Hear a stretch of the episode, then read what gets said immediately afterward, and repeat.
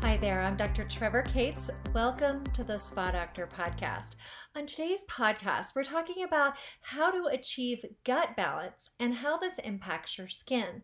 My guest is Doctor Mahmoud Ghannoum, and he is the scientist that named the mycobiome. The mycobiome is the fungal community in the body. Well, why is this important? Well, stay tuned. I'm going to explain that as well.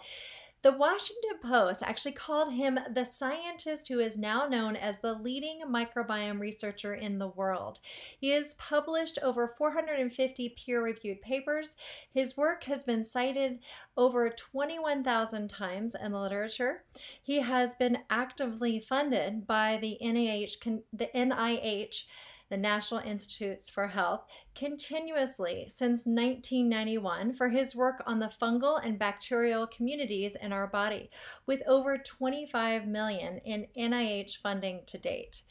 Doctor Ghannoum lectures around the world on the microbiome, and he is the founder of the antifungal clinical testing company Next Trillion Sciences, and has been involved in the development of ninety-five percent of antifungals that have come to market since the nineteen nineties. And I actually asked him about antifungals at the end of this interview. On today's podcast, we discuss the difference between the microbiome and the mycobiome and how these play a role in your health. Very important role in your gut, brain, and skin health. Doctor Ghannoum shares best foods and lifestyle habits that help support the microbiome and mycobiome for optimal health and longevity. He's got a book that's now out about this as well, and he he talks about about this new book, and he's just a wealth of knowledge, so I hope you enjoy this interview. Mahmoud, it's so great to have you on the Spa Doctor podcast. Welcome. Thank you. Thank you for having me. It's a great pleasure to be with you. I'm so excited to have you on because you have been doing a lot of interesting research on something that I find completely fascinating, and I, I myself have looked into a lot, and that is having to do with the microbiome and the mycobiome. And you have um you've also done a paper, published a paper on the gut, skin, brain connection. And so let's start with that. Let's start about that connection, because I think for so many years people thought of the skin as just being this superficial thing that's not really connected to the gut and, you know, the brain. Like, how is this all connected? So, um, so tell everybody how this comes together. Sure. You know, a lot of the time people think of the gut-brain axis, but in fact, there is gut-skin-brain axis. We published a paper, as you mentioned, uh, in Frontiers um, of Microbiology, where we showed that if you have an imbalance in the microbiome in the gut, You, with respect to the microorganisms, what happens, it could affect your skin also because of the communication between the brain, the gut, also reflects in the skin. So really, in a way, we have communication between gut, skin, and brain, and there are evidence to show that people who, for example, there was a good study where people had acne and they took a pro Pre, uh, probiotic, in fact, not prebiotic, probiotic, uh, Bifidobacterium breve, and what they found that when they rebalanced their gut microbiome, the acne really got reduced. Another very interesting study was, you know, people when they have U V exposure of the skin, how we lose some elasticity and this sort of thing. And a study was done where they showed that if you take probiotic, to ensure that your gut microbiome balance, your skin elasticity is maintained even when you have some U V exposure. You know, so that, that's really very interesting. You know, the other thing from the scientific point of view, I, I am, as you know, professor at Case Western Reserve University, and what we have, we have a grant to look at psoriasis. And we looked at the skin psoriasis.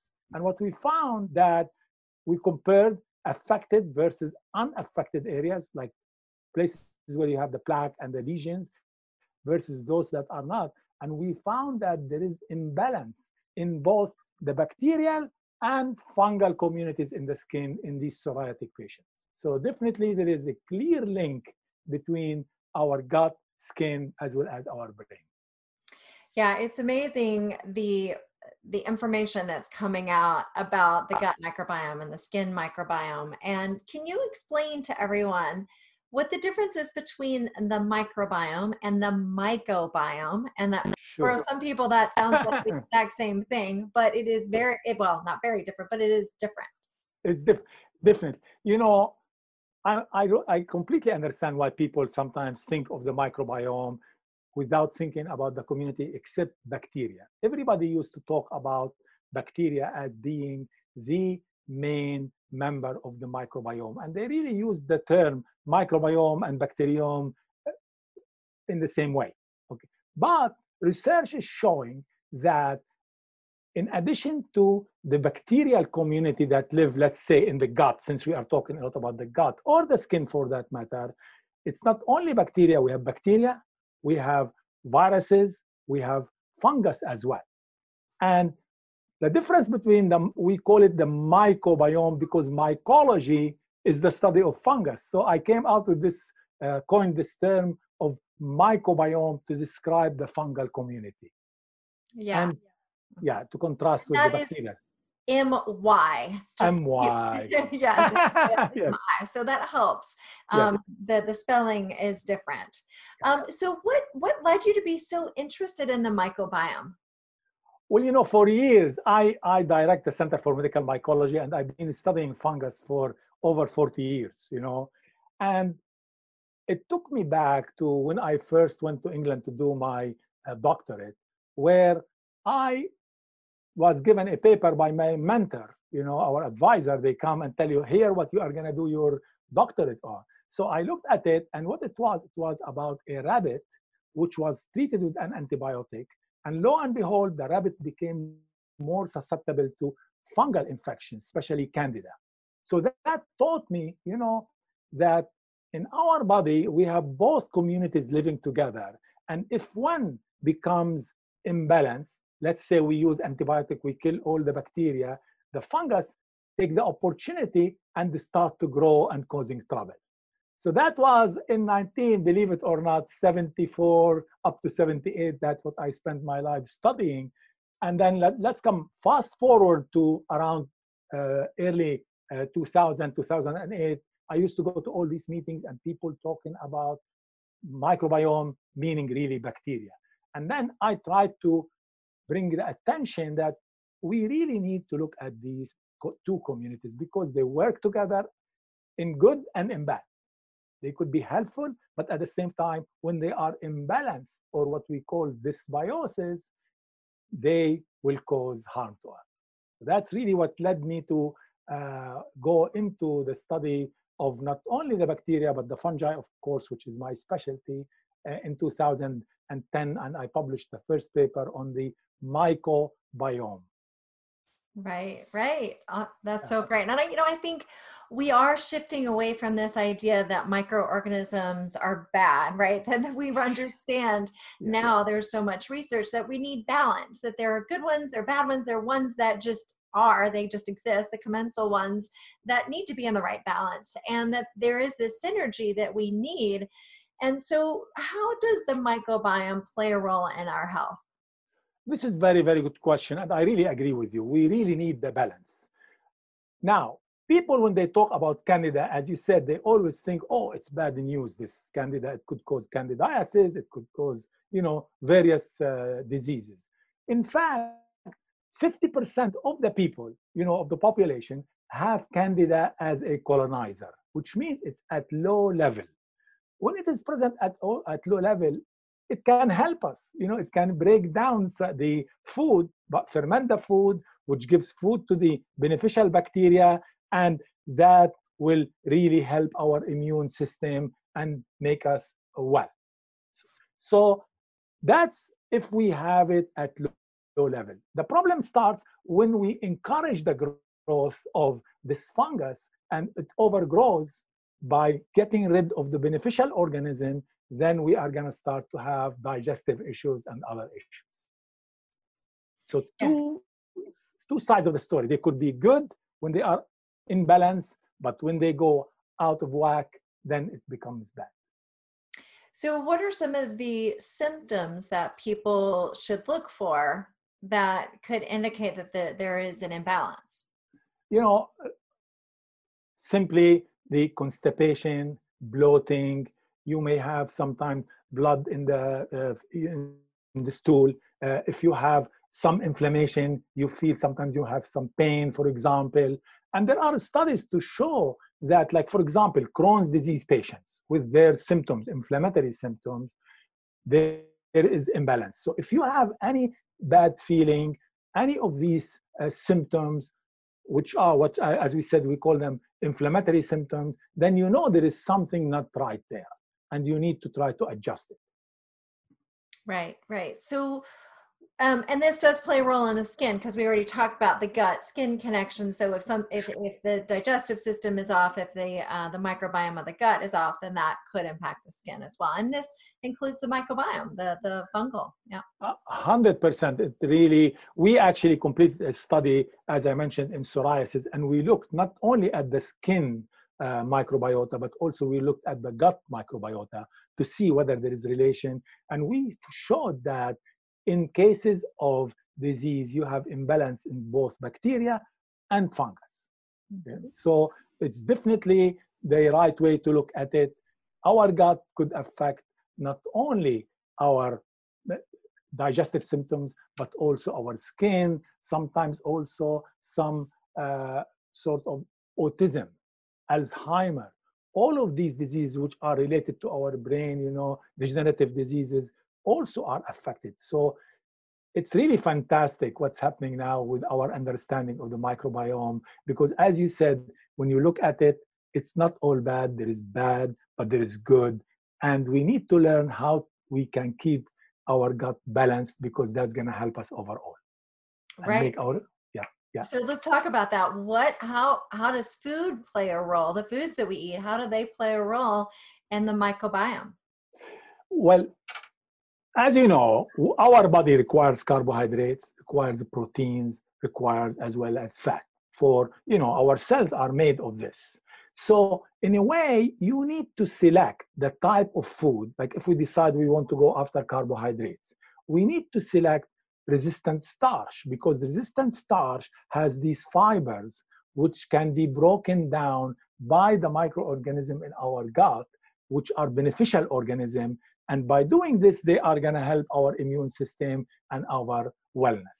However, if you eat something, let's say red meat, okay, with especially high fat red meat, what happens, you are feeding the bacteria that are pro-inflammatory, which means they increase our inflammation. Mm-hmm. So by selecting which food we eat, you are able to go some way to balancing the gut, you know. And I say some way because in addition to diet, we really need to select some good lifestyle, which we may be able to talk about, because that also influences our, our gut.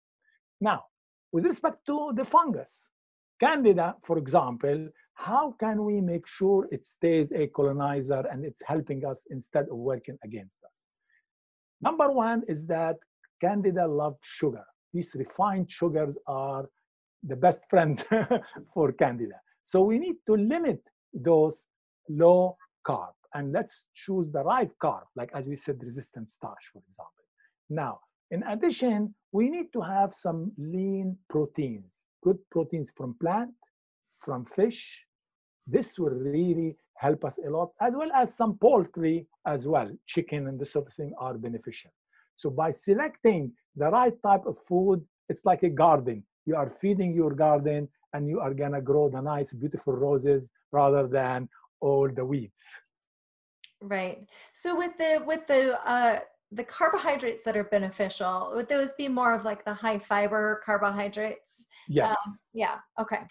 Yeah, and, yeah. Um, and, and so when you look at things like um, carbohydrates, high fiber carbohydrates, are we looking, you know, at legumes, and what are some of the, the best ones sure. for us to eat? Yeah, legumes is one of them. There is also, you have res- resistant starch, you find it in bananas, unripened bananas. in barley, for example, it, it is there. You know, the other good fibers, believe it or not, in pumpkins. Pumpkins, they have really, they are rich in fibers, so these are good to feed our good uh, microorganisms or good microbiome in our gut, which again is going to help us to balance. Well, that's great. That's great to hear about pumpkin. And so it seems to be really popular right now. So not just pumpkin spice, but actual pumpkin. Yes. Yeah. Right. I, I was looking at pumpkin recently because, you know, we are near Thanksgiving. Uh, and and, uh, and we, I looked at, it has good fibers. It has a lot of minerals as well as vitamins. So it's really good, good stuff. It's not just to have a decoration in the front of our houses. Right, right, absolutely. Um, okay, and so when we look at the microbiome and um, and and the impact it plays, it plays a role in our digestion, our immune system, our mood, all of that, as well as our weight too, right? Oh, definitely, our weight. You know, there was a study done in Spain of all places, and they looked at people who are obese, compared them to people who are lean. And they found that there's differences between them. People who are obese, they tended to have a high level of Ascomycota. This is one of the phylum of fungi. Whereas people who are lean, they have more Zygomycota. You know, so there are different, it's sort of different uh, phylum, different uh, members of uh, the fungi. And these, they tend to be different in obese versus those who are lean. And there was a study, in the same study actually, where they looked at people who lost weight, they became lean, they really had an increase in one of the genus, uh, uh, in one of the genera of the fungi like Mucor. So definitely we have a change. Uh, and to be uh, clear, it's not only change in the fungi, but also we see in obese patients, they tend to have, for example, high Firmicutes, which is a bacterial phylum. So definitely there is a relation, as you said, between the gut uh, uh, microbiome and obesity and weight control. And do you do you think that, and you know, I've been reading that research as well, and um, do you think that that's due to people's diet? Do you think it's a genetic factor or maybe a combination of the two? I really think a lot of the time our diet plays a really central role in controlling the uh, what you call the the our weight. Okay, in fact, in our diet, which is in the book uh, Total Gut Balance, which is gonna come with, and you mentioned, uh, we did a study where we put people in this diet, and at the end of it, they lost weight between two to ten pounds in four weeks study. Now, this is one factor. The other factor, as we mentioned, lifestyle. Lifestyle is very, very important because, you know, for example, it's good to exercise because there are studies to show that if you exercise, you are going to have better balance of your microbiome, okay? So the other thing which is very, very critical is we need to take care of our stress. And, and you know very, much, very well, we are all so stressed out. We work hard, we take, and the ladies, when they go and take care of, they work hard, they take care of the kids, they have to do all of this. I tell you, I once, uh, uh, maybe I'm going aside a little bit, I was uh, once uh, responsible to take care of my kids, and I told my wife, oh my God, this is really hard. So we need to lessen the stress uh, on us, because if we have stress because of the gut-brain connection, we are gonna have bad imbalance. Yeah, yeah. And by the way, I know your son, so I think that's probably just what the stress was about. You know, I'm kidding. I have to give him a hard time a little bit. But, I know, I know. But yeah, no, it's true. We're we're all stressed, um, and and certainly this time of the year too. We've gone through the holidays, and that is an additional stress on the body, and that can really, uh, so now is the time to do kind of a reset, right? And exactly, and get back on track. And so what are some of the things that you recommend as far as lifestyle changes in addition to diet? What are some sure. of the things that you think are particularly important? I mean, one of the first one is, as, as I mentioned, is exercise. We need to exercise. You don't have to be uh, really kill yourself. You know, people sometimes they go from one you know, side of the pendulum to another. No, moderation. Take maybe thirty minutes, three times a week. If you don't even want to run, just go out and walk. This is really very important. So exercise is very important. Number two is we need to have, to reduce stress, some meditation.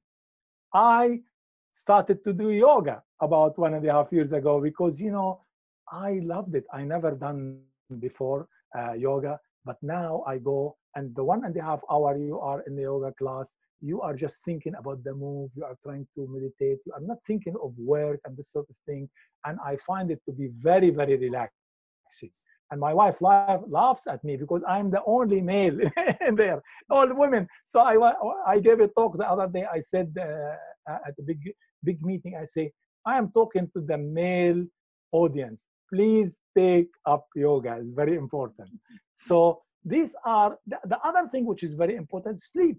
You know, you need to try to have, you know, seven to eight hours of sleep, because this is also a good time to rejuvenate, as you know better than me, you know. So all in all, if we try to take these moderate activities, it's going to have, with our diet, you are going to have a really good gut balance and therefore better G I symptoms or gut, uh, gastrointestinal symptoms. They are going to be better. You, you can control your weight. And also you'll be happier all around. And it's so amazing that, that this concept of sleep and movement and meditation, yoga, that this plays a role in our microbiome and the microbiome. Um, but it's, but it's true. And, the, and there's, I mean, there's a lot of good evidence to support it too.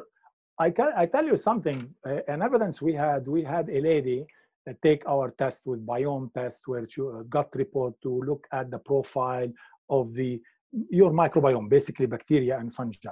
And what we found that her profile was greatly imbalanced. So the other thing we do is we look at questionnaire to see what is she uh, doing with respect to diet. She eats great food, food that supports the balance of the gut, of the of the gut. But when we look deeply into, does she have stress? And she was extremely, severely stressed. So we figured that out. This is really what's leading uh, to her imbalance. And we advised her, you know, our nutritionist advised her to try to, you know, relax, do meditation as we mentioned, you know. So definitely there is evidence that this is what, what happens. Yeah, yeah, and and it's and and thank you for for looking at this and and writing your book on this uh, important information. Um, one of the things that you talk about is um, is the the gut biofi biofilms. The, yes. And um, I, for people who aren't familiar with this, can you explain what that is and how how it builds up and what we can do about it? Sure. The best way to explain what is a biofilm is when we look on our teeth. The plaque in our teeth is a biofilm. So basically bacteria sticks to our teeth and gum, and then they form what you call this biofilm. So what it is, organisms or microorganisms, they come together and they bind together, they adhere together, and they start producing these sugars or polysaccharides to cover them. It's like as if they are undercover, like you have jello and inside the jello you have a little M and M's or raisins. The raisins are the organisms and the jello is the matrix which covers them and protects them. So we know about the mouth, but until our publication in two thousand sixteen, we did not know that there is really biofilm in the gut, especially formed by the pathogenic organism or organisms, microorganisms that can cause disease. So what we found that Candida, which is one of the fungus, with E. coli and Serratia marcescens, two bacteria, they come together, they adhere, they start producing this protective layer, and guess what? They are on our gut lining, and they start to cause damage to that. And that's where it's, it's, it becomes a problem where inflammation increases and this sort of thing. So that's why we really need to have a way to try to eliminate this biofilm, or what we call, to make it simpler, digestive plaque. It's like the, the plaque in our teeth, but inst instead it's in our gut. Right. And so the so they're both bacteria and fungi that are involved in this biofilm, right? That yeah. Yes. So yeah. It's really like it's a combination approach that we need for um, uh, addressing these, right? So a lot of times people focus on the bacteria, but not on, not on, on the fungi. Yeah, on the fungi. Uh, yeah. Absolutely, absolutely. And that's why we really wanted in the diet to put some elements, like for example, apple cider vinegar is fantastic. Have been shown to get eliminate the biofilm. Also, you have garlic is a fantastic uh, food. I know sometimes because of the smell, but it doesn't matter. Just have it, wash your teeth. It's a great uh, for our uh, health. You know, coconut oil is another uh, factor that have been shown to work against biofilm. So we recommend these in the diet. In addition, I published a paper in April of this year, two thousand nineteen, where uh, we looked at the uh, these organisms uh, coming together. How can we break this biofilm? And that paper, which was published uh, in two thousand nineteen, showed that we select a probiotic. We selected that has both bacteria and fungal probiotic strains, like Saccharomyces, for example. Saccharomyces is a good fungus. So uh, again, which stresses the point, not all fungus is bad. Fungi is really good sometimes. But in this case, we found that Saccharomyces, Lactobacillus, as well as uh, uh, Bifidobacterium, they work together and they are able to break these pathogenic biofilms. And we showed that Uh, really both in vitro as well as in vivo. So this is really a great way to eat the right, uh, to get rid of this biofilm, eat the right food, which has anti-biofilm uh, activity, and also enzymes, which is also part of the probiotic, which we have amylase, which is also shown to break these biofilms. So a good combination. So can I ask you, when it comes to, I know some um, some doctors will treat um, with antifungals, the antifungal medications.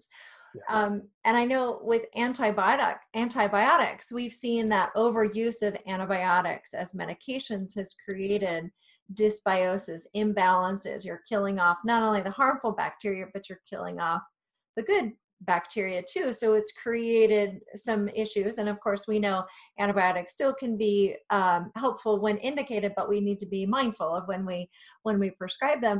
What about anti, uh, antifungal medications? Uh, are there concerns about those as well? You know, usually in general, a lot of medications now, the studies are starting to show that they affect our, they kill certain colonizer. So, so in the case of fungi, using an antifungal uh, that is a broad spectrum, uh, it may kill the beneficial organisms such as Saccharomyces cerevisiae. That's why I think if you take an antifungal agent, it's a good idea to try to take a probiotic to try to rebuild the beneficial uh, fungi and bacteria in our gut. So, yes. Right. So, and that might include Saccharomyces boulardii, um, something. Sure.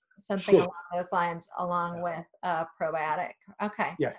yes. Great. So now I know with your diet, there are foods that you you recommend to help improve the microbiome that um, that maybe you know some people haven't really that maybe have gotten a little bit of a bad rap. So what are some of those foods? Yeah, I mean, some of it is like, oh, as you say, with carbohydrates, for example. Mm-hmm. People say, oh, you should stop all carbohydrates, which is not true.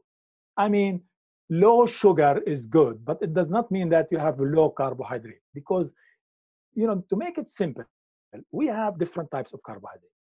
Some of the carbohydrates, simple sugar, you know, glucose, when we eat it, it goes into our intestine and our body is able to break it down and then it gives us some energy, but also could, could change into fats. Now, instead of having these, especially taking too much carbohydrate in one setting, because you, your body cannot get rid of it and it's gonna go and change into fat. Try to lower the amount of these, but take carbohydrates such as resistant starch, which we mentioned before, which will go through our intestine. They are not broken down by us. But when they reach to the colon where all these good bacteria is there, they start to break it down. They are able to break it down. That's why they call it resistant starch, okay? But when they break it down, they produce all these small molecules or compounds, small compounds that are like, uh, that are beneficial, such as short chain fatty acids. These are very good because they support our immune system. So it's a, a matter of selecting the right food, which not, not eliminating all type of food. You cannot eat this, you cannot eat that. No, just be selective, and that would be good. Right. And, you know, I've had some people tell me that when they eat carbohydrates or when they eat beans, for example, that they, they just don't agree with them. They, they can't eat them. Um, and so what do you, what do you think about talking to people about transition? Because for some people, their dysbiosis, it, it takes a while to rebalance. So initially eating more of these carbohydrates, you know, high fiber foods might not feel that great as they're rebalancing, as we're rebalancing and getting a healthy gut microbiome, right? You are absolutely right. That's why when you start with any diet in that, in, uh, to be fair, you really need to, to take a time to transition. And we, for example, in, our, in the book, we give people one week plan, and then so that they can get used to the food. And then after that, they can uh, adopt the, the diet for life. And, and the nice thing is the diet is flexible, they can change, and so this is not too restrictive. And I really agree with you, we need to give them this period. In fact, in, we did a clinical trial where we had people uh, take a stool sample at baseline before they started the, the diet, so that we can look at the microbiome, both bacteria and fungi. And then we took another sample after two weeks and then a sample at the very end. But at the same time, and we looked at this the profile, but at the same time, we captured the gastrointestinal issues which you are um, referring to, for example, bloating. Okay, people go directly on fiber, they feel really bloated, they don't like it, you know, or, or they produce gas. Okay, so that's why we, we noticed in the study, like the first week, people don't feel, you know, some members, they said, you know, we need some time, it's not perfect. But then you'll start seeing this slide changes by two weeks, and then by three and four weeks, they really reported great improvement. So it's very, very important what you suggested is you need to really ease into something new and not just jump like people tend to, to, you know, they are keen, they want to get better, so they go all in.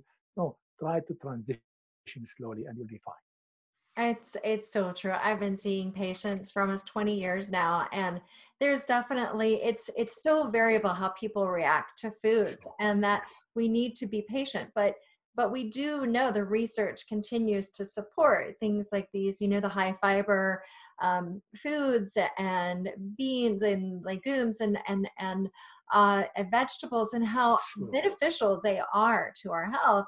Yeah. It, it sometimes it just takes some a while to adjust, depending, and everybody's different. So, um, yeah, it takes a little while to to uh, accommodate. And so, is there anything that you suggest during that transition time to help people? I, I will start by don't change completely your diet. Let's start to introduce a little bit of fiber, let's say. Let's start if you are eating, a lot of people eating westernized diet, a lot of meat, uh, invariably maybe every night or, or at least four times, uh, four nights a week or four, uh, or four days a week. Uh, try to supplement it, take a little bit better food. At the same time, continue doing that. And slowly, slowly, what you are going, think about it, what we are going to do is, again, we start to feed the good organisms in our gut, which is going to help us. So transition, I would see, I would see, say, is the best way, really, to, to ease on. Don't, like, like, for example, if you haven't had uh, fruits and vegetables, I come from the Mediterranean, I love fruits and vegetables because it's all over the place. But if you haven't had this for a long time, and then suddenly you start to take it in, it's gonna cause some loose maybe uh, stool and this sort of thing. So moderation, slowly, slowly go, go in, start to adjust, and that's why you have the first one or two weeks to uh, ease into the diet, and that will, will help you. And the good thing is you will, you'll be able to change the fungus in your gut very fast. Like there is a study to show that fungi can change in a short-term diet, whereas the bacteria, it takes longer, long-term diet. So this, uh, by easing in, I think it's gonna help you. Excellent. All right. Well, it's been so great having you on the podcast. Thank you for all of your information. Will you tell everybody where they can find your book and learn more about you? Yeah, the book is, is called Total Gut Balance. It, you can find it on uh, Amazon, uh, Amazon, as well as Barnes and Noble. There is also total gut book dot com. And I would like to have people to go to Doctor Microbiome, D R microbiome dot com, because I started a site where people can learn a lot about different aspects, how to balance their gut, what type of food to have, what type of recipes. I think this will help them a lot. All right, fantastic. Well, thanks again for coming on, and, and good luck with the new book. Thank you very much. It's a great pleasure. I hope you enjoyed this interview today with Doctor Ghannoum. To learn more about him, you can go to the spa doctor dot com. Go to the podcast page with his interview and you'll find all the information and links there, including how you can get a copy of his book. And speaking of which, if you are on the Spa Doctor email list, if you receive our emails, we're going to look, check your email inbox, because we're going to be giving an opportunity for you to have a possibility of winning a copy, uh, a free copy of his book. So if you aren't on my email list, now's a great time to sign up. You can go to the spa doctor dot com to make sure that you sign up for our email, our emails that we send out. Or you can also take the skin quiz, and you can go to the skin quiz dot com, take the online free skin quiz, and find out what messages your skin's trying to tell you about your health and what you can do about it. And then you'll also start receiving our emails. We have special offers that we send only to our email recipients. And so make sure you're on our email list at the spa doctor dot com. And also, I invite you to join us on social media. It's a great way to engage with us and learn. You can find us on Facebook, Instagram, Pinterest, Twitter, and YouTube. And I'll see you next time on the Spa Doctor Podcast.